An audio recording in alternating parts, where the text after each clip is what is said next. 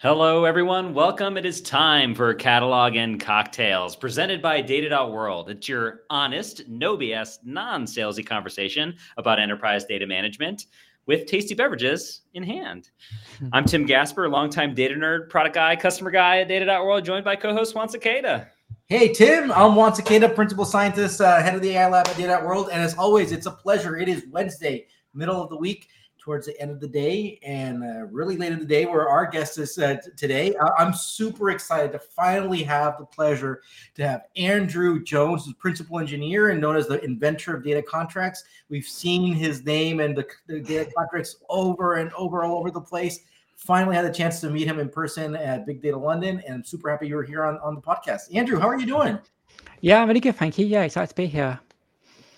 Awesome. So let's kick it off. What are, what are we drinking and what are we toasting for today? So I have a, um, a Belgian style beer called a saison. Uh, it's brewed about five miles away by a Belgian who moved to UK, set up a brewery. Um, what I like about it is, so it's quite a small brewery, and I brew my own beer, or I do when I have some time. Um, and I went, went on with brewery tour there, and it feels so achievable. It feels like this could be my next career. like I could, it's just what I do, but bigger. Um, so yeah, one day when I'm tired of data and data contracts, brewing is my my next career. I think. Actually, you know, you're not the first person. Like one of my best friends, uh, Daniel, he moved to Uruguay. He he he works in, in he's a software engineer and stuff, and he's like, I I, I just want to go do beer stuff, and he just was traveling around and thought that was a great country, and he literally just moved there, and he's just gonna do beer stuff. Makes he's working in for a while. do that. that. Yeah, so a lot of people. You're not the only one thinking about that stuff. So yeah, that's so cool. Uh, Tim, what, how about you? Uh, I am keeping it simple today. I'm actually in the data world office today, so I had to raid the uh, the alcohol cart that uh, we definitely don't have in our office. Um, but uh, here's a little Johnnie Walker Red to, to accompany me today. That's uh, we need to improve that cart because Johnnie Walker Red is kind of like, eh. yeah, the cart that doesn't exist, I definitely want more of a full bar so we can actually create like full cocktails and stuff like that. So well, something I, we got to do. What about I, you, Juan? I think you've got a special cocktail. I got one. Yes, finally making a real good cocktail this time. Uh, I was with uh, some friends this weekend. Uh, my buddy who's an archaeologist, and he came up. He has this thing called the Speeding Bullet. Uh, it's two thirds uh, bourbon, one third Aperol with some bitters. So it's like some type of an old fashioned, but uh, no, no, no syrup in this one. This is fantastic. I can tell you. What, what, what are we cheering for? What are we toasting for, Andrew?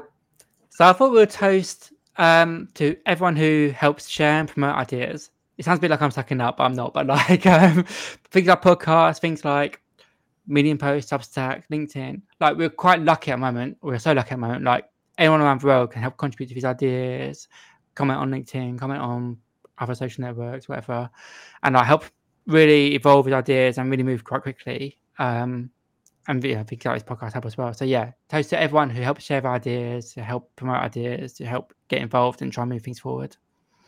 I love that. That's an awesome thing to toast to. So thanks to everybody who's contributing. Yeah.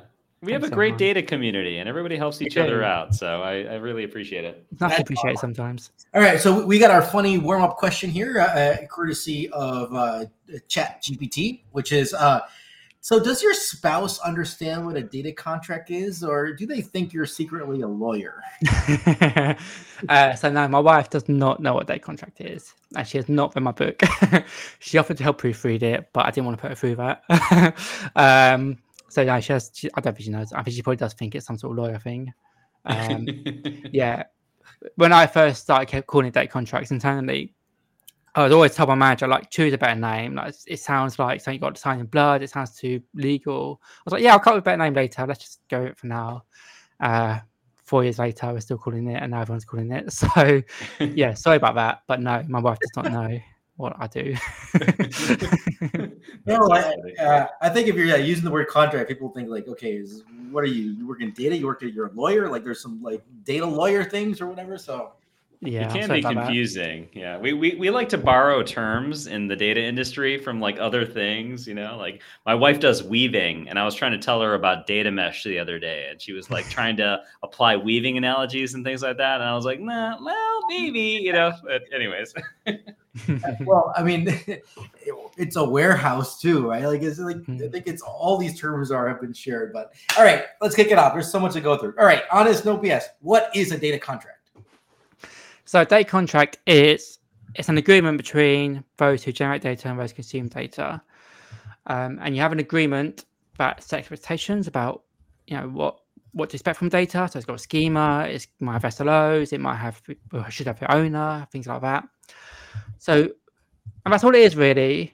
But you can then use that agreement to do quite a lot of things. You can build an interface from it.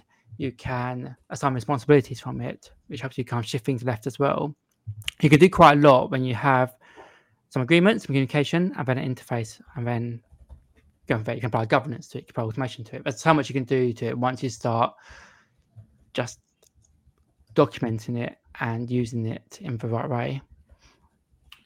So you start one the title of this episode, and we hear a lot about shifting responsibility to the left. So what does that actually mean? And and and then if you shift to the left, is there like like ult- there's like the ultimate you you get to the beginning of things or you can mm-hmm. continue always shifting left. So what does that actually mean? And what is the spectrum of left? Yeah so shifting left was the whole point of me uh, is the reason why i came with data contracts like the problem i was trying to solve was a uh, problem many of us in data have it's like we rely on this upstream data. We're often getting it from sort of ELT processes or change data capture process like CDC.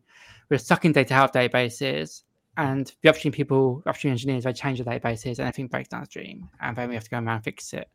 Um, I say fix it, normally work around it by putting more case statements in ETL and things like that.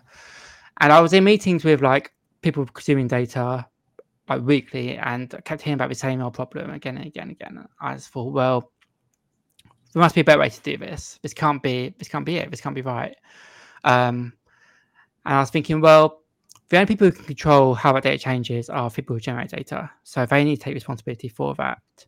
But we can't just tell them you're responsible for all this data and you can't change the database. So we need to have some way of enabling them to provide good quality data.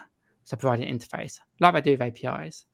Um, and you can't snowball from there really. Because my, my background, like the last, the first half of my career was more software engineering, second half more in sort of data engineering, data platforms. And as a software engineer, we'll never expect to be able to build a science database and expect it to go well. It never will. We'd always have some sort of interface there. And I just felt we didn't have an interface for data. Um, and that was maybe the root cause of the problem. Let's allow them to provide the interface. Let's let them own the interface and let us build on top of that and we build it with confidence. Um, so that's really where it came from. So when I talk about shifting left, I'm talking about shifting left all the way up to those who generate data. Um, only they can really generate better quality data. It's fair data. Mm. Why why the term data contract? Like why why does that resonate and why is that really applicable here? Yes, I came from again from APIs. Like often when you have an API, you talk about a a contract between the provider and consumer. Um, and that's where it came from. I thought, well, I want the same sort of thing for data, call it a data contract it sounded nice having a data API. Um, uh, but that's kind of where the term come from. Like it's about it's something that you can depend upon, so you can build upon confidence, something that expectations again. Um, so yeah, maybe not best word in terms of how strong it is, but I think um, we're kind of stuck with it now. It seems to have resonated really well with a lot of people in data. Um, so we're kind of stuck with it now. Um, yeah, for better or worse, really. Yeah, well, it seems to have resonated a lot. I know that a mm. lot of folks are talking about data contracts, and it's it's unique enough, it's memorable enough. It seems to to hit, hit kind of that that important sweet spot around. Oh, I, I, wonder what this is, and and I want to understand how this can help me bring better practices to my organization. And mm. you know, uh, w- one thing I know we want to talk about. I'll maybe I'll start with the positive, and maybe Juan, you want to do sort of the flip side of this is like what is a data contract? What is not a data contract? I'll start with the what is a data contract, which is, um, you know, one of the things that Juan and I talk about is we have this framework we call the uh, data product ABCs. And it's like accountability, boundaries, and letter C happens to be contracts. But we always say contracts and expectations because we're like, well, sometimes it's more of a contract, sometimes it's more just an expectation. Is that a contract? Eh, I don't know. This is where words get hard, right? Hmm. Um, but I'm curious about like what. Maybe let's start with like what is a data contract, and then I'll let Juan kind of drive the other side. I'd love to like mm-hmm. I'd love to go through like some some examples of it. Like what yeah. would a simple one look like, and then how would it get more complex or more expressive or something way? Yeah, it's a good question. I think um, starting off simple, I think a contract is anything that describes the data and that sets expectations around the data and that has kind of basic metadata around the data, so the owner and things like that. That's kind of a contract. So hold on, let me let me let me just pause there for a second. So, a, by that definition, a schema describes the data. So mm-hmm. is a schema a contract? Does it? No, I wouldn't say it is on its own because it doesn't set any expectations around data. It doesn't give an owner to data. It doesn't set any responsibilities for data. It's just describing what data looks like, but it's not doing anything to prevent that from changing. It's not. It's not doing anything else. Like hold on. If, if, I, if I look at like a SQL DDL that says yeah. it has to have these data types and have these constraints, it is telling me that what I'm expecting and only and, and the database uh, constraints will make sure that all, that it will have its integrity. So yeah, but I could drop that tomorrow, right? And and it's gone. I can alter columns, and although it's got constraints, I can move the constraints. Mm. Like there's nothing stopping me doing that. There's nothing helping with change management there. Um, this, this, is this is a very simple example, uh, but I, there's these small nuances that, I, that you just said right there, which is really important, right? It's like, yeah, schema, but I can then change the schema tomorrow. So what, right? Or yeah, that seems to be the litmus here, test here. So, so, yeah. so as, as, in that essence, then a schema is part of a data contract. Mm. Yeah, yeah, it has to be part of it. You have to know how to consume that data, how to query that data. So you need to have some sort of schema. Um, and schema is basically the it's kind of a foundational data quality check. Like at least I know what's in there and the types of them, and I with a data contract, I know they're not going to change. It's not going to break and change overnight. That's part of the contract.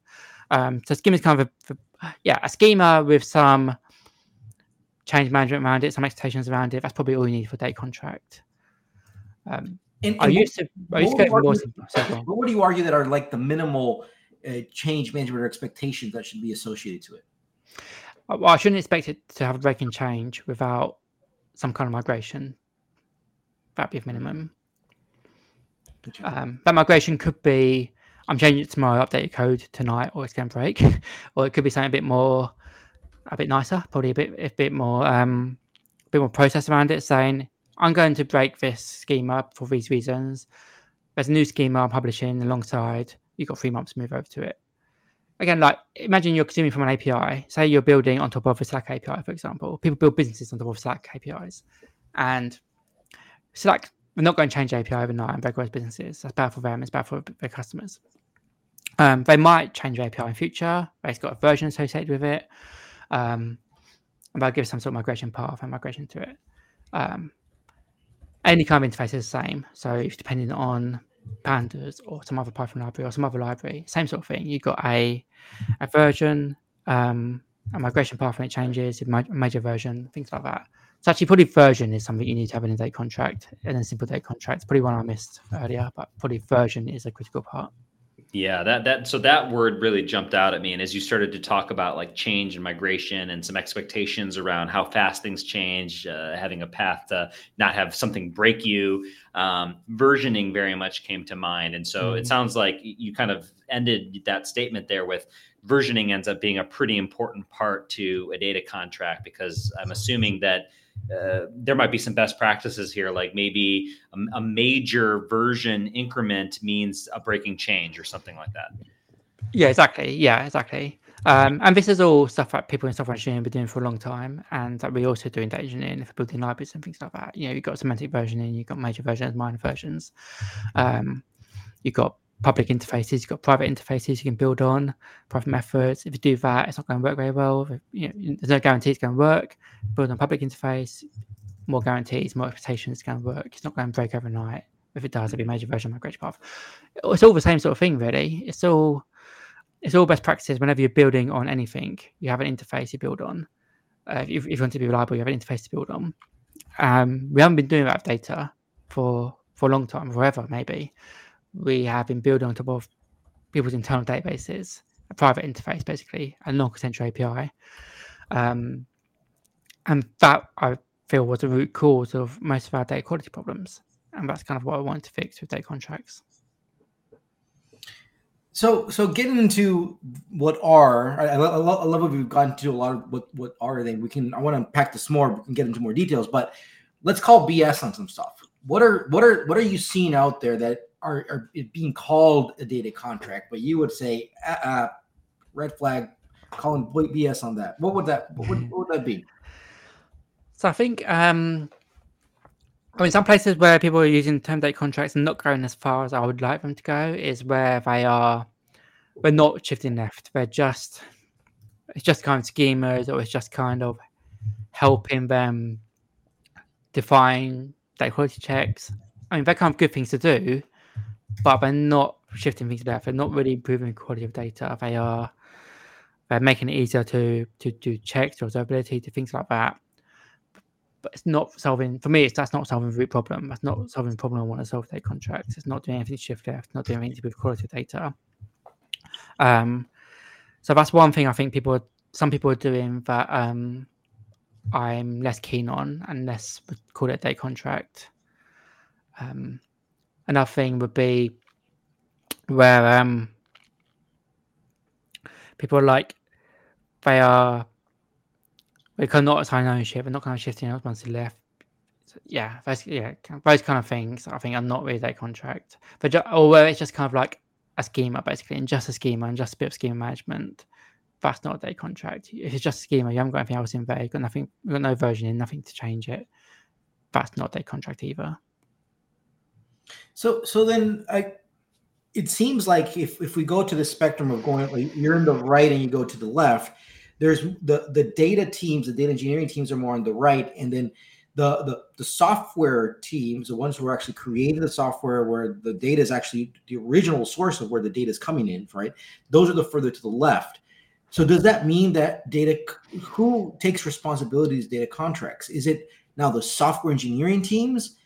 Or, or is it the data engineering teams or like because if, if you're really truly shifting to the left, the data teams are don't the data teams are not really part of it. It should be the software engineering team. Yeah, I mean that's that's what I feel. I think only the software engineering teams can affect the the data they're producing. Like what we can do downstream, data engineering, we can work around it. We can try and infer missing data, um, but we can't really improve quality data like say we need data to be more timely we can't make it more timely downstream. We, we're bound by what's generated. Say we need a certain field to be populated and it wasn't captured upstream we can't populate it downstream. We can infer it but that's only going to get so far. If we want to improve data quality it has to be done by those generating data. Um, i don't think data consumers people in sort of in data world they're not they're still part of it. They are there to provide requirements they're there to provide incentives, like why do they need quality data? What they're going to do with it? That's going to build value for business. That's still important. That needs to be done.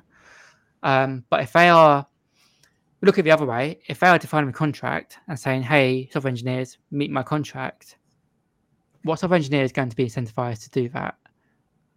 And why would they? Um, mm-hmm. And how would you get them to do that? So, so like, a- a- a- answer your own question. Well, you just wouldn't like. There's this concept in software engineering about consumer-driven contracts, where as a consumer you provide a contract and the software engineer has to meet it. It's it's not niche, but it's not that well adopted. Um, it's something that you might do in the microservice architecture to help with testing and things like that. But you never start there. You always start with APIs and producers own APIs, and they um, they provide APIs to the rest of the business. Um, that's just the easiest thing to do. It's the simple thing to do. And it's the same. I think it's the same for data. I can't see why it should be much different. Like, why should they just? Why are we not generating data with any discipline? Why are we just sucking it out from databases and thinking we can build them out reliably? Um, and maybe the argument was like we didn't need it reliably. We're just generating dashboards and stuff like that. Mm-hmm. And maybe that was a fair argument. I'm not sure it was because we still spent a lot of money building those dashboards, and therefore, I think we could do it cheaper if we have put a bit more effort up front. But even if we say that was a fair argument, it's not a fair argument when that data is being fed back into product teams, fed back into ML models, that then drive product features and drive revenue. It's no longer okay, I think, that you just do that with little discipline or no discipline at the start. You have to have it right way through, like software, or it's not going to go not going to go very well. Yeah. Otherwise, you're just depending on the humans to hopefully do the right stuff, and your systems hopefully not to fail, right? And uh, no, yeah, we all know systems fail, right? Systems mm-hmm. always fail. Humans do want to do the right things. So when you speak to software engineers and explain to them problems and say, "Hey, I've been building off this stream from your database, and when you change database, it breaks everything. They're like, well, yeah, um, but I need to change my database for for reasons, for performance reasons, for new features. I need to change my database. I want to do that autonomy. Um, you're like, okay, that's fine. Can you provide me some other interface? We're like, yeah, I can see why that's helpful. Same like APIs. Mm-hmm. So it's not that hard to sell to them. Um, and then it just becomes about incentives and prioritization and things like that, which is the same as, as any other prioritization argument. Um, but I think for some reason we have always or many organizations, we just don't feel like we can talk to the software engineering team. There's no communication between those consuming data and those generating data. There's so many layers in between, so many different teams in between. Um, we just never challenged that assumption that we could ask for better data. Um, and I did really data contracts. So I tried to challenge that assumption and it went pretty well, easier than I thought it would go. And then I started building around some interface around that and data contracts, and it's kind of gone from there really. Um, and yeah, I think it's what you need to do if you want to depend on data. Yeah. And just going back one more time to, you know, what are not data contracts?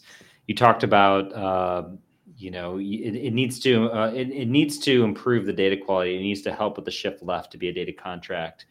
One topic that I think is interesting that has some intersection with data contracts, but I suspect is not data contracts itself, right? Is uh, data testing right? So you have, you know, you maybe you're using things like soda or Great Expectations. Maybe you're using other types of tool sets, right? Where you're saying like, I've got various assertions about how what I expect the data, and, and these tests need to pass or fail. Um, and, and you know, is that is that a data contract? Is that part of a data contract? I think it can be part of it. I think you can have checks in a data contract, um, and they can run um, early before it's published, so you can localize the problem. It can be alert sent to the, the data generators. Um, I think you still need checks downstream as well because you're never going to well, you're never going to um, predict all the possible ways that it might fail. Like game for software, things are always going to go go wrong.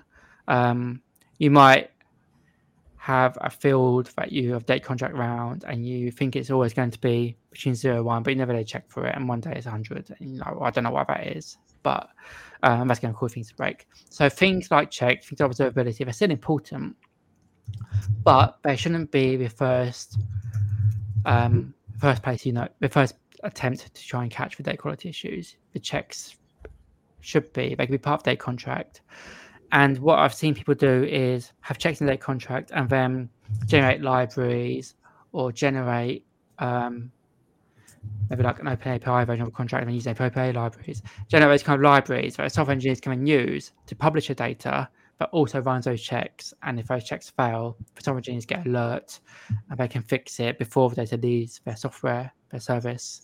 Um, so you're reducing the impact of any failure. It's not gone into your all your ETL, all your dashboards, you know, users haven't noticed yet. It's very localized, and that again, as any software engineer, it will tell you the cheapest place to catch issues is as early as possible.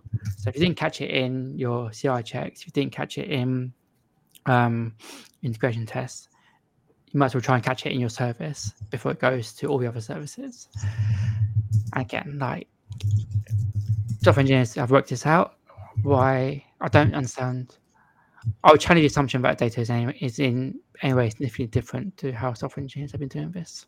Yeah, it seems like the software engineering analogy goes pretty far here because even even in software engineering, when you have certain dependability or assertions that are coming from you know something to the left of you, right? Um, mm. You're you're the smart engineering thing to do, uh, right? So there's an assumption here, but the smart engineering thing to do is that you're still going to have some validation and some confirmation in your service to be sure that that that contract is being complying with before you go and you know break a bunch of stuff downstream. Yeah, exactly. I say that you never trust your inputs, so you always have to design with like fire in mind.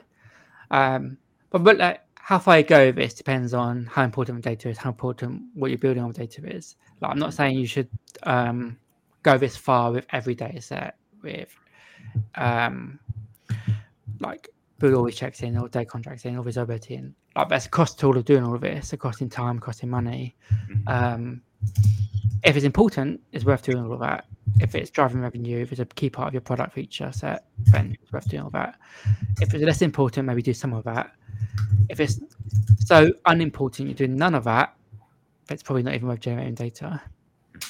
Yeah, that's interesting. So, one other thing that comes to mind here, Andrew, is um, you know, uh, going back to APIs, right? APIs often have Swagger documentation and uh, SDKs and things like that. There, there's sort of things that tend to wrap around APIs, right? Mm-hmm. Um, where where do AP where, where does where do data contracts go? Where do they live? And is there stuff that's supposed to wrap around them? Yes, I think data contracts should live in a similar place to like the APIs and things like that as well. So if you're asking software engineers to create data contracts, they need to be able to create them where they most expect them to be. So if they are creating their APIs in maybe their Git repo, their own Git repo alongside the service, or, or they create the infrastructure there, or if it comes from where they're working, they should be able to create data contracts in that same area. I think ask them to go and create a data contract in a web UI somewhere else or some sort of different system. It's a harder sell. It's a, you're adding quite a lot of friction there. Uh, you're separating the generating data to where the data has been defined. And one of those is going for that, I think, probably if it, almost definitely where it's been defined if it's mm-hmm. you know if it's somewhere else. So I think it needs to be if you're targeting the data generators as the people you want to own and be responsible for the data contract, they need to be able to define the contract where they are working. So, so, but how how it's an agreement, right? The data contract is an agreement. So, um, you know, the point I want to make here is that it's not just the software engineer who mm-hmm. is doing it. There's other people involved. So I'm kind of because again, the people process technology, right? So I guess the technology, the contract itself is going to be some sort of code that lives inside of GitHub, right? I'm trying to get very specific here. It, so, but there's other people who need to go look at it and, and like, yeah, that's exactly what I. Yeah, you understood that correctly. Good, right? Let's, let's like let's go to these checks. Like, are we expecting now the people who are not eh, who don't use GitHub to get into GitHub? Like, how would all that agreement actually occur, and, and where would that happen? Yes, I think for most part, the agreement happens before it's been defined in code and before it's in GitHub. So, yeah, you are you say you're creating a new a new service and that's going to generate some data, um, and you talked you you know that it's going to be important for some reporting reasons. Um, so maybe you talk to your BI team and say, hey, I'm, you need to do some reporting around this. We're generating data. What kind of things do you need to generate reporting that you've been asked to, to create? Have a conversation around that. Um, maybe some sort of requirements document, however you want to do that. And then the code bit is kind of the last bit. It's kind of like we've agreed on this and now we're implementing it. Um, and then we can evolve it over time. If, if we get things wrong or if we miss something, we can evolve over time. It's not set in stone. I just say evolution is, is managed. Um, so I think a lot of that happens before it's in code. But once it's in code, you're right. People need to be able to find it, discover it. So I think it doesn't just live in, say, GitHub, but that's kind of the source of truth. That's where it's defined. But from there, you can very easily move it to other places. So what I've done in the past is convert my data contract into an open API version of a data contract and then use that to publish to a data catalog. Um, we use something called Backstage from Spotify. Um, it's as a, it's catalog that's got APIs in it, it's got our services in it, and that's got data in it as well. So it's all kind of one place. Um, but you can convert it to any kind of format, you can convert it to any kind of format you like. So we convert it also to protobuf, for example, and configure um, Pub/Sub topics and things like that. Um, you can do the same for Kafka. So you can always convert your data contract into any format and ingest it into a data catalog, into LookML into whatever you like, really. Um, because just it's machine readable as well as human readable. So, and it's not that hard to do that. You know, it's an afternoon to convert it into an OpenAPI spec, or a couple of days to try and convert it to LookML, which are yeah. things we've done. Um, so yeah, it's a great way to kind of provide that metadata to other services. That makes sense. So it sounds like in general, there's sort of the source of truth around the data contract itself, which is going to be, you know, ideally code because it's it's embedded in with what you've developed for your data pipeline or for your data services or whatever that is, right? Mm-hmm. But then if you're trying to create discoverability around it, then someplace like a catalog or whatever other means that you're using to create discoverability around data and analytic artifacts and things like that can can make a lot of sense. Yeah, exactly. You don't want to end up in a place where data is siloed. Like you might, uh, maybe you do, particularly if you're going if you're thinking about data mesh in the future. You probably do want to start moving towards a more decentralized model for this data, where it's owned by different people, and that's fine. But then you need to make sure, yeah, it's not siloed. It's it might be decentralized it might be isolated, but it's not siloed. You can still discover it. You still know how to query it. You can still join it. Um, and that's, that's an area where we are, we're very lucky again because we've got great data warehouses where you can you can isolate things by so I'm more familiar with BigQuery, so I take things in data sets and GCP projects and things like that. But you can still query across them with no cost at all. Um, so you can isolate for ownership, isolate for responsibility, but without costing, without siloing data, without any cost of moving that data again to make it available to other people. Um, you can do the same in streaming things like Kafka and Pub/Sub and things like that. So we're very lucky to have this tooling that allows us to do that. And we can use data contracts to kind of implement those for ownership and, and allow implement discoverability by interfacing with other systems, um, implement government thing, government uh, governance and data governance, all that sort of stuff can be implemented up data contract. Once you have some metadata that describes data, that's really becomes quite easy really to build on top of that and do quite interesting things with that data. Interesting.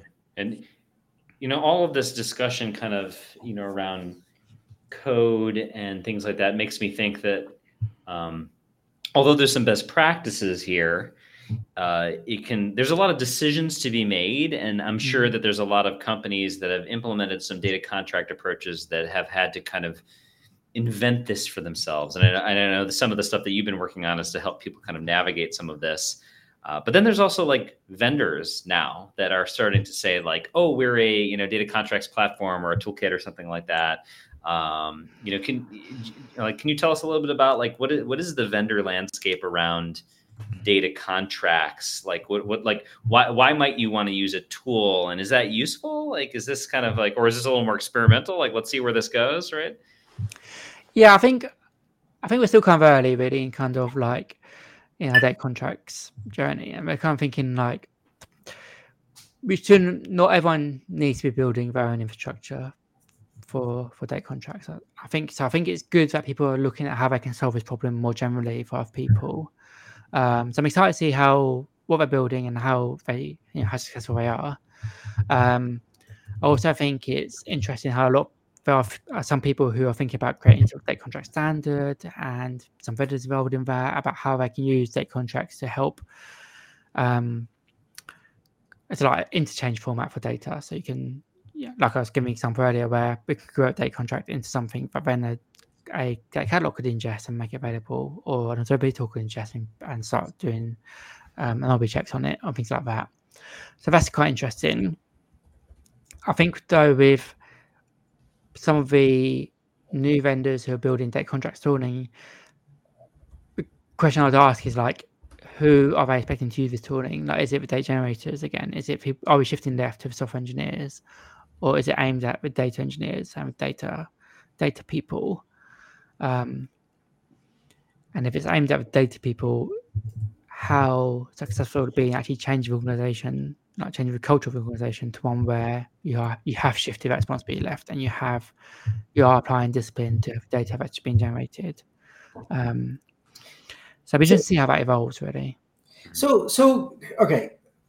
I, I, mean, let's get very honest, no BS around some of these things, mm-hmm. right? So, like, we talk about the solutions around here and how co- how complicated or easy or not complicated should these solutions be right we, we were talking about this before is like first of all like the contract itself needs to be defined and live somewhere like it's a piece of Mm-hmm. code whatever right and we can talk like is there a standard for that right is it all the way from a syntax or whatever right is this in yaml json whatever okay it, it exists and it's living in github or whatever okay Mhm. now I need to use that contract and execute it somewhere, right? Have a have a, a and I think you you described this before having an interface to drive that data through it, right? And that interface, what you're arguing is it should be shift left, and it should be if it's truly a data contract, it should be something that the software engineering should be do. And then this should be like in a it could be in a Kafka topic, pub subs, right? I mean, if you if, if you do it as a table in a data warehouse, then you're not shifting left enough. So, how complicated is this? Like, like you're, you're saying that we should go general generalize these infrastructures, but are we just generalizing something that's kind of pretty simple that really there's not much generalization to do, or is that if we do that generalization, that's something that should be more on the software engineering uh, stack versus more we're seeing vendors and tools putting things in the data stack but i'm like if you're doing the data stack your point is like that's not left enough, so it's not really data contract. So it's like, anyways, I'll stop ranting. uh, yeah, so maybe I'm making it sound more complicated than it should be because I think it's quite simple to build this tooling. So first time we did this, um, I did this. We, we did Spike in like a of MVP MVP in a couple of weeks. Um, in my book, there's one chapter on, on implementing a simple data contract, building a BigQuery table, and putting it in Schemashi, I think, as well. And it's 15 pages, one chapter, just one chapter on that. Um, using open source and tooling to build on top of. So it's not that complicated. The way I like to build it, and in those examples, I built it on top of these um, so infrastructure as code platforms. Uh, so there's one called Pulumi using my book, it's open source one. Um, at the company I work at, we had an in-house one, so we built on top of that. So you shouldn't build it all from scratch. Um, but it's not, yeah, it's not that hard. A YAML file, so a bit of Python code, um, that then builds interfaces, um, and then you've got a contract really, and you, got, you can write to that. And then you can take it as far as you like. You can build software libraries, make it easy to publish. You can integrate data catalog. You know, there's all things you do, do data governance and anonymization and privacy and stuff like that. There's all things you can do on top of that. But the simplest thing, yeah, like I said, there's a it's one chapter in my book, 15 pages, and it walks you through data contract, a, a full, a fully minimal viable data contract, data contract platform. All right, I'm, I'm always looking for to you know, we're always looking for for quotes and uh for a, a teacher quote. I think it's like data con like uh, I don't know, this is probably a long quote, but something like data contract implementation. it's a 15 page chapter in my book. yeah, I'll get that printed. would you would you get that T-shirt if I printed it? Would you want that T-shirt? For sure, definitely. Yeah, well, I mean, again, honest, no BS. I mean, this is the type of stuff that we gotta go talk about. Like, gotta be honest, no BS about these things. And, and well, and it's easy to overcomplicate stuff, right? Yeah, I think it. I think the tooling is easy. The tech's all there. We've got great. We've got great tech in Monday, so we've got great tech.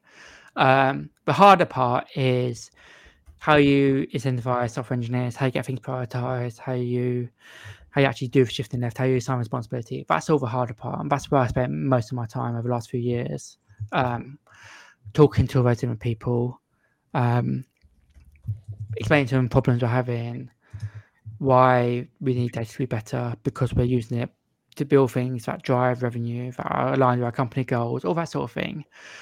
And it's not it's not hard, particularly. It takes effort. It's something that a lot of data people, I think, we don't do very often. Um, but we can do it, and once you get that buy-in, you can get it. You can get it prioritized. You can get you can get the software engineers doing the work. So let, let, let me get into one you just said. If we get buy-in, so let's talk about the buy-in, the people, the incentives. All right, go. yeah. So all of this is kind of assuming that data is important to your organization or that you want to use data for something important. And that's probably what many organizations are. There's probably something in your in your goals, in your vision, in your in some in your organization goals, but business goals that says we'll uh, deploy an ML model that does this and drives this product feature, or we'll use data to to drive some product feature. Or maybe your software engineering teams are using data as well, and it's moving data between themselves, maybe to improve how they bill customers or integrate with Salesforce better, so they can do growth better. Most thing, or I say most, maybe everything. eh, Like data is data being moved around all the time to try and meet business goals, right? Um, well, if business goals are important enough, um, then it shouldn't be that hard to get some effort prioritized upstream uh, software engineering team who generate data to say, can you generate it, generate a bit better quality data because that'll save us loads of time downstream, or can generate it a bit better quality data, a bit more reliable data, so we can depend on it, so we can build this important feature that cannot go down every week like our BI dashboard does at the moment. um, so yeah, and if if you're an organization that doesn't value data, probably trying to deploy data contracts isn't going to be successful. Probably you're not. Um, yeah, you probably don't want to invest too much. You're probably not investing too much in data in general. Um, and if you're listening to this podcast, you're probably thinking you might it might be the best job for you. um, but many organizations are not like that. They are investing a lot in data. We spend a lot of money on data. We spend a lot of money on data warehouses. We Spend a lot of money on data tooling. We spend a lot of money on data teams and BI people and data engineers, analytics engineers, and all different layers we've got. So doing that a bit better, a bit cheaper, should get prioritized. Now it, it goes back to uh, just this is uh, show me the money, right? Let's go figure out. I'm going to go invest in this if you tell me that if the investment of this is going to give me a, a larger return than that investment. So Exactly. kind of sounds obvious, but it's just very typical that uh, people forget about it and they just get so excited about the tech. All right, so Yeah, I do too. I'm a, I'm a techie. I'm an engineer. I I could talk a lot about tech, but really, I spend most of my time um, not doing tech. It's mostly around. I guess it happens to everyone. I think when you get more senior, you, you tend to move away from the tech and the code and making the code look great and efficient, and you start moving up and up and up, and you start, and then you realize it's all about what value are we delivering as a team, how do we show that? How do we use that to get more investment to prioritize our things? Um, so that's the journey I've been on over the last few years through tech contracts, really. Um, and yeah, something that everyone has to kind of get to at some point if you want to change your organization to try and do things better. um, Tim, any any final words you want to? I think maybe just one last question here, which is, you know, who do you think in the organization, you know, just think about any sort of an enterprise here, their data team, their engineering team, right? Who in the organization is the best is going to be the best advocate for data contracts? Is it going to be on the engineering side? Is it going to be on the analytics side? Is it a governance person? Who's in the best position to be evangelizing and pushing for this? Well, that's a good question. Um, what what I think I did really well at the start was I had this idea about data contracts, and I did show it to, data people, and obviously they loved it. They were like, yeah, we want better data. Sounds great. Go with that. But also before any code was written, before way before that, I spoke to a lot of our engineering teams, um, and again got their buy-in and got them involved in the solution design and made them feel become owners of this this program of change I wanted to try and, and achieve.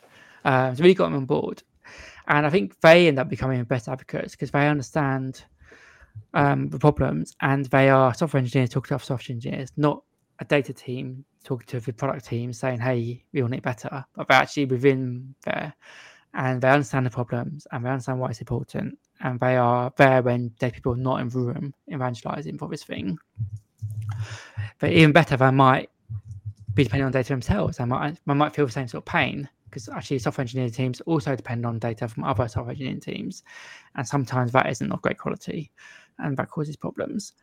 Um, so I think yeah, they are good evangelizers.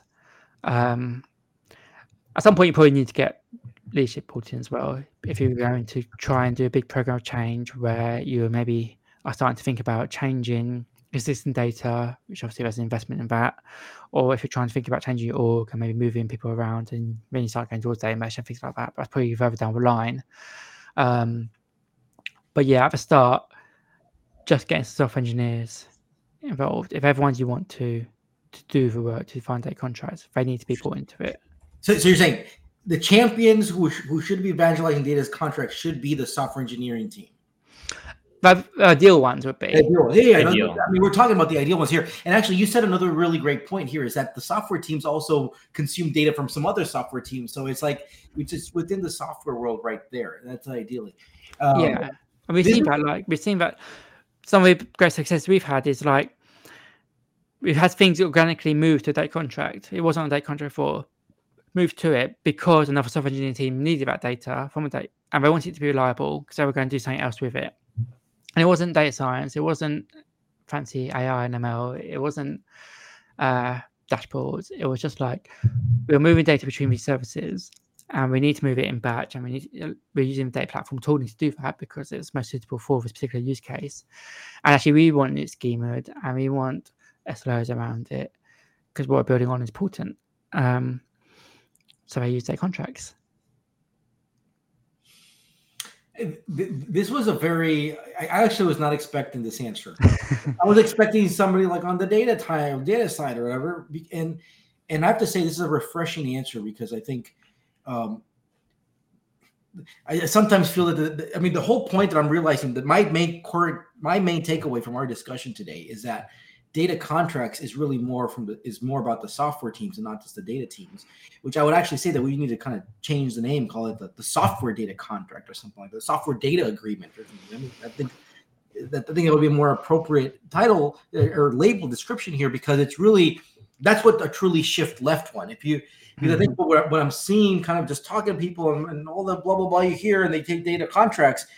Everybody I talk to who are talking about data contracts, Nobody of none they're none of them are software engineer folks, and they're not even talking to the software engineering folks, right? And then just yeah. because it has the word data contract, then it ends up being more of the on the the consumer side, right? It's yeah. really the the things that you would that you have argued that are not really data contracts. There's a so, lot of people talking about data contracts who are like the the BI dashboards want the data warehouse to provide some more reliability or something like that, right?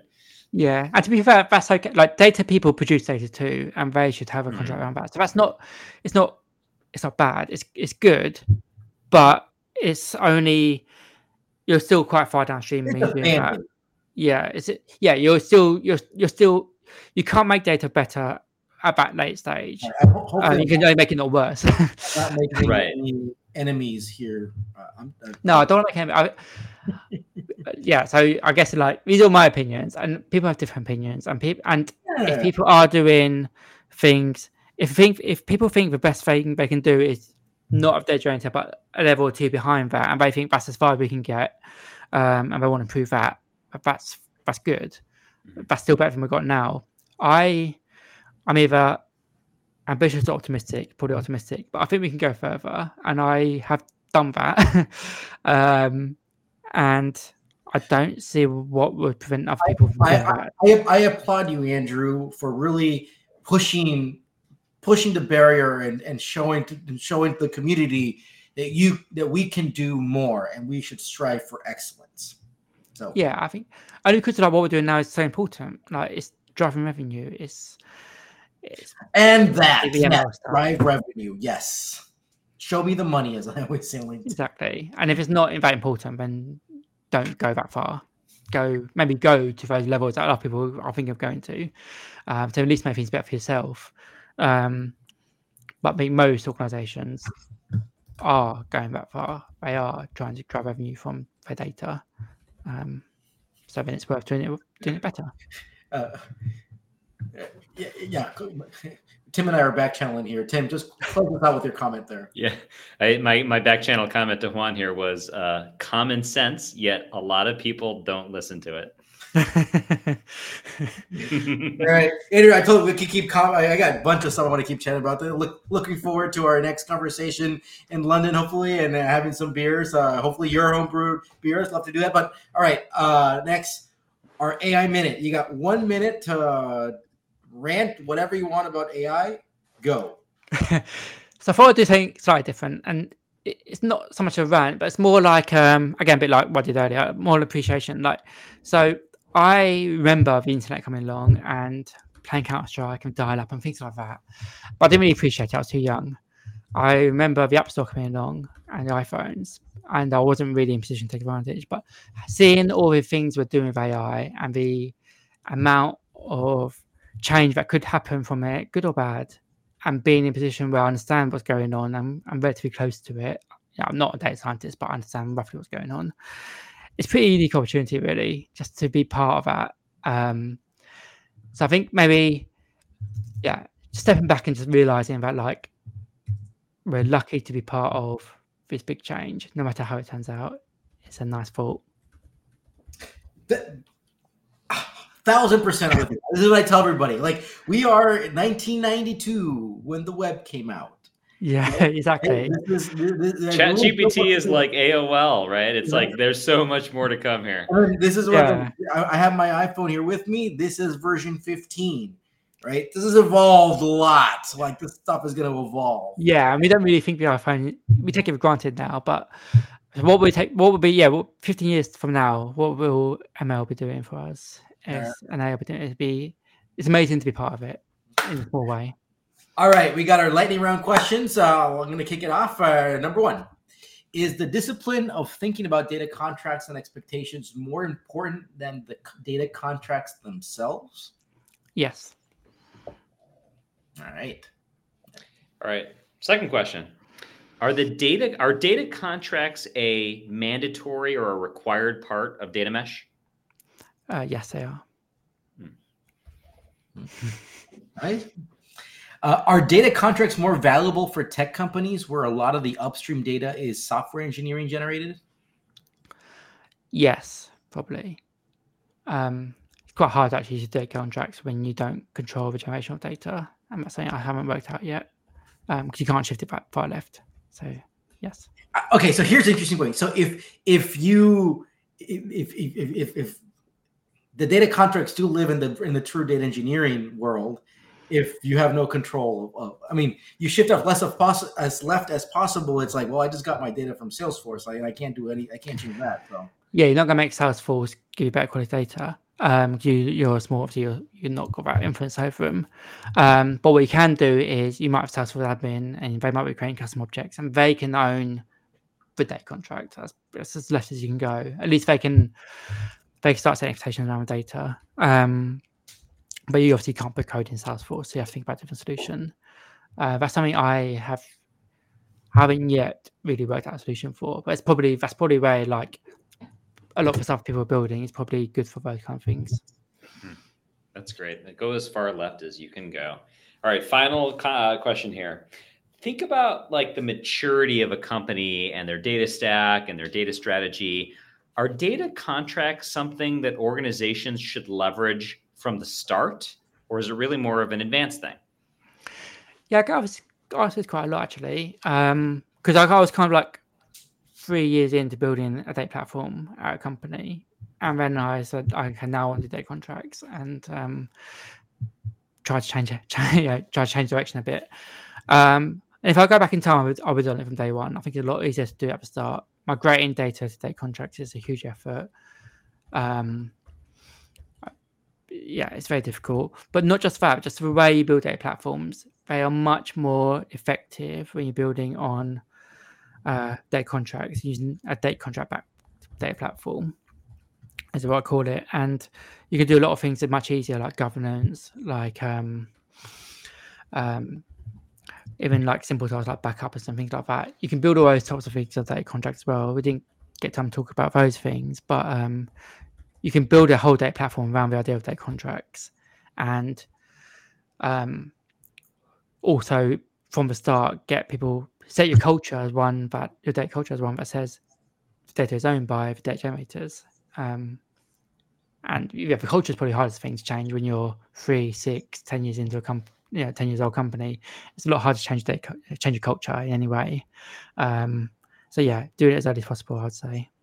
As soon as your data becomes important, as soon as you start using data for something fairly important, you probably want to start putting data contract around it.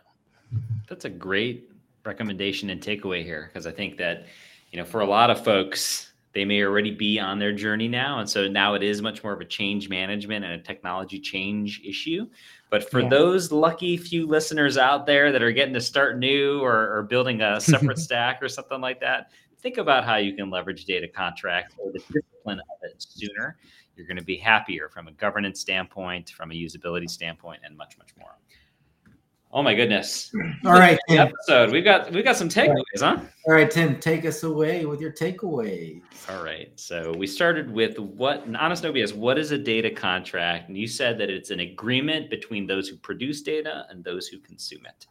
Uh, it could be SLOs, SLAs, owners, etc. The key is the management of the responsibilities around it, which allows you to have dependability and understanding and shifting responsibility to the left. So, kind of the thinking of a river of data, a river of uh, information, right? It's coming from the left, it's flowing to the right, right? You want to shift to the left. And what does it mean to shift responsibility to the left? Well, this is the whole reason for data contracts. You said the problem of we're bringing in all this data from all these different systems, something breaks, we have to fix it, right? We need to have some way to have reliability, predictability, guarantees around these things or else we get to be that you know that uh, age old problem of data quality which is the data engineer getting woke up at three o'clock in the morning on a sunday morning because they have to go fix the data pipeline right? Like no we don't want to live in that world. We don't want to live in the world where that dashboard goes to the board and and uh, and it's the wrong answer right?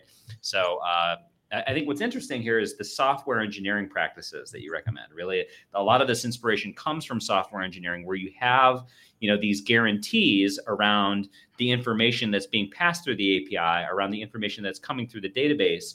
Usually, you don't build your services directly talking to the database. You have a service that sits in front of it that interacts with it, and it provides these kinds of guarantees around user experience, around ownership, around responsibility. Um, we need to bring that to the world of data, and that's what those data contracts are trying to do. And what are data contracts? Uh, well, it's anything that describes the data and sets expectations around the data. And I think we had some interesting explorations around like what is and isn't a data contract? Because like schema, for example, you know might have some assertions about like this is a string and you know certain ways that you can access that data. But if there's never any expectations set then you're not really creating a data contract around it. It's part. It's like part of a data contract but you haven't gone the full way. So i thought that was super interesting uh, Juan, I'll pass it to you. What about your takeaways? Yeah, well, then what are not data contracts? Or maybe it's being called of it, but it really isn't. So, for your position is that it's just not going far enough, right? Where it doesn't really result in a sh- truly shifting left, and you're not really effectively improving the data quality. So, for example, data testing can be parts of data contracts because you will make you want to have checks to ensure that they're compliant with the data contracts, but just alone a data test isn't right? You should be catching them in, in integration checks and CI/CD checks, and then then you should be adding them there in case you those didn't catch it. But and you can provide notifications; they can be localized. But at the end, the data testing by itself is not a data contract; it's part of it. And and really thinking about the shifting left, it's really pushing it down to the software engineering team, right? For example, if you want more data to come in more timely, the data teams can't do that on their own. They really have to go push that to the software teams to go do that the data teams will provide the requirements and we need to work out the incentives there. I think one of the, the big issues here is the lack of communication between the different teams and so many layers in between that. Another aspect is where do these contracts live, right? So if the software engineering teams are actually creating them, uh, creating these data contracts, it should exist in a place where they work in, right? So it's like GitHub, and because if you ask them to do it somewhere else, they're not going to get that there. We also talked during the the the, the during the lightning round questions that if you don't if you're not building yourself the software doing that then you can push it as left as you can which is like wherever that data is landing from your different sources. Um, and then uh, if you want these contracts to be discoverable then this is where the, this is where the data catalogs will come in because you can be able to define these data contracts and be able to go push them to data con into data catalogs so they can be discoverable and, and other people can go use them or understand what's out there Talking about vendors, yeah, it's very early still, but I mean, why create something brand new and bespoke? We have to leverage these tools, but just remind ourselves that this doesn't have to be too complicated. Go read the chapter in Andrew's book. It's just 15 pages long and describes an implementation of this. Um, incentives. How do we get people to adopt the data contracts? bottom line, just show me the money, right? Every organization has some some kind of goal, right? They're trying to accomplish X, they're building Y, they're improving metric Z if the business goal is important enough, then it shouldn't be hard to get folks upstream. Typically, this in this case, the software teams to agree to provide that higher quality data because it's more dependable data to serve that goal. And at the end, like who should be the who should be the champions, the evangelize, uh, evangelizers of the data contracts? Ideally, the software teams, right? Because because they're the ones who are actually going to be implement this stuff. And now, of, of course, from there you go to leadership. But poof, how do we do? that was great. Yeah, perfect. Anything we missed? No, I mean, there's always things to expand on, but we could talk about this for hours and hours. um, All right, well, to wrap up, let's throw it back to you. Uh, three final questions. What's your advice? Who should we invite next? And what resources do you follow? Yeah, I think my advice is kind of related to what you're speaking about, but just always try to remember why you're trying to do something. So we talk about obviously we talk about that contract. So yeah, why are you trying to deploy them? What is your aim? What do you want to achieve? What is helping your organization achieve? Who else is needed to achieve it? What else needs to achieve it? Um, and then like if you need our people, in in my case, in our case, like data uh, software engineers, just go and speak to them and and get them on board and explain to them why it's important. I'm again, I think I'm I'm I think I'm an optimist, but I think like most people want best outcome. Um, and if you get the right people in the room to work, talk about the problems, you'll get a best outcome. And those right people are data people, software people, PMs, they go on to people, those kind of people, get them in the room and you, you'll get a good outcome. Um, so much, uh, it's like kind of common sense, but again, what Tim was saying, we sometimes forget about it. So I appreciate you bringing these things yeah. up. Well, and I think simple, with, really, right?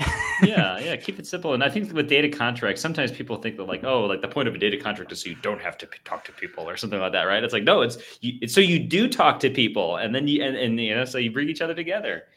Yeah, you have to. It's always it always comes down to people. People moving technology, always. People. Uh, who should invite next? So I think someone I've been on a couple panels with recently who talks really well about their contracts, their products, their mesh. Um, someone called Amy Raygada, who works for um, the Swiss Marketplace Group. She lives in Germany, but she's um, she talks a lot, really well about these kind of things. Um, different opinions sometimes to me, which is obviously good. Um, but um, yeah, I like where she talks about data products in particular, as well as data contracts, data mesh. Cool. And then, uh, what uh, resources do you follow? I mean, one, you have a book, right? Check out the book. We're, we're, we're the non salesy podcast, but all about uh, education, and, and it's a book. So, yeah, get your book for sure. Uh, yeah, what, I, do buy, I, do, I do a bit of everything, really. I do buy a lot of books, I read some of them. um, I like I, I subscribe to a lot of newsletters, like email newsletters. Um, don't read them all, all the time, but like you know, browse them. Uh, like to browse them. What I really like though is kind of the in-person stuff. Now it's kind of back again, so I'm lucky. I live close to London, so there's lots of meetups. They're really good. What I particularly like about them is you get people at all different stages of their career able to talk and able to uh, have conversations with. Um, uh, so yeah, I like those in particular, local meetups, smaller meetups, as well as a big conference as well. So yeah, a bit of everything really, um, and podcasts as well, obviously. Less so because I don't commute as much as I used to, but um, but they're still great for um, yeah, and more entertaining kind of version of events. Podcasts are always fun. And, and where can people find your book? Is it like on Amazon or? Yeah, it's everywhere you can get books. So Amazon, um, via a subscription service if you get that. Um, if you go to data-contracts.com, you'll find the links to to everywhere you can get it. Um, so yeah, if you if you want to know more, or you want to implement it in a chapter, uh, yeah, I love it. You should check it out and do let me know what you think if you do happen to check it out. Data-contracts.com. All right. Andrew, this has been a pleasure. Thank you so much for being on the podcast. We truly, truly appreciate it. Uh, we got some uh, really honest, no BS takes on this. So we got a, an Andrew T-shirt coming up soon. We're gonna do this, right, Tim? One day. We've got 156 or so uh, T-shirts we got to design here. All right, Andrew. Cheers. Thank you so much for everything. Cheers. Thanks for having me. It's been great fun. Thank you. Cheers, Andrew.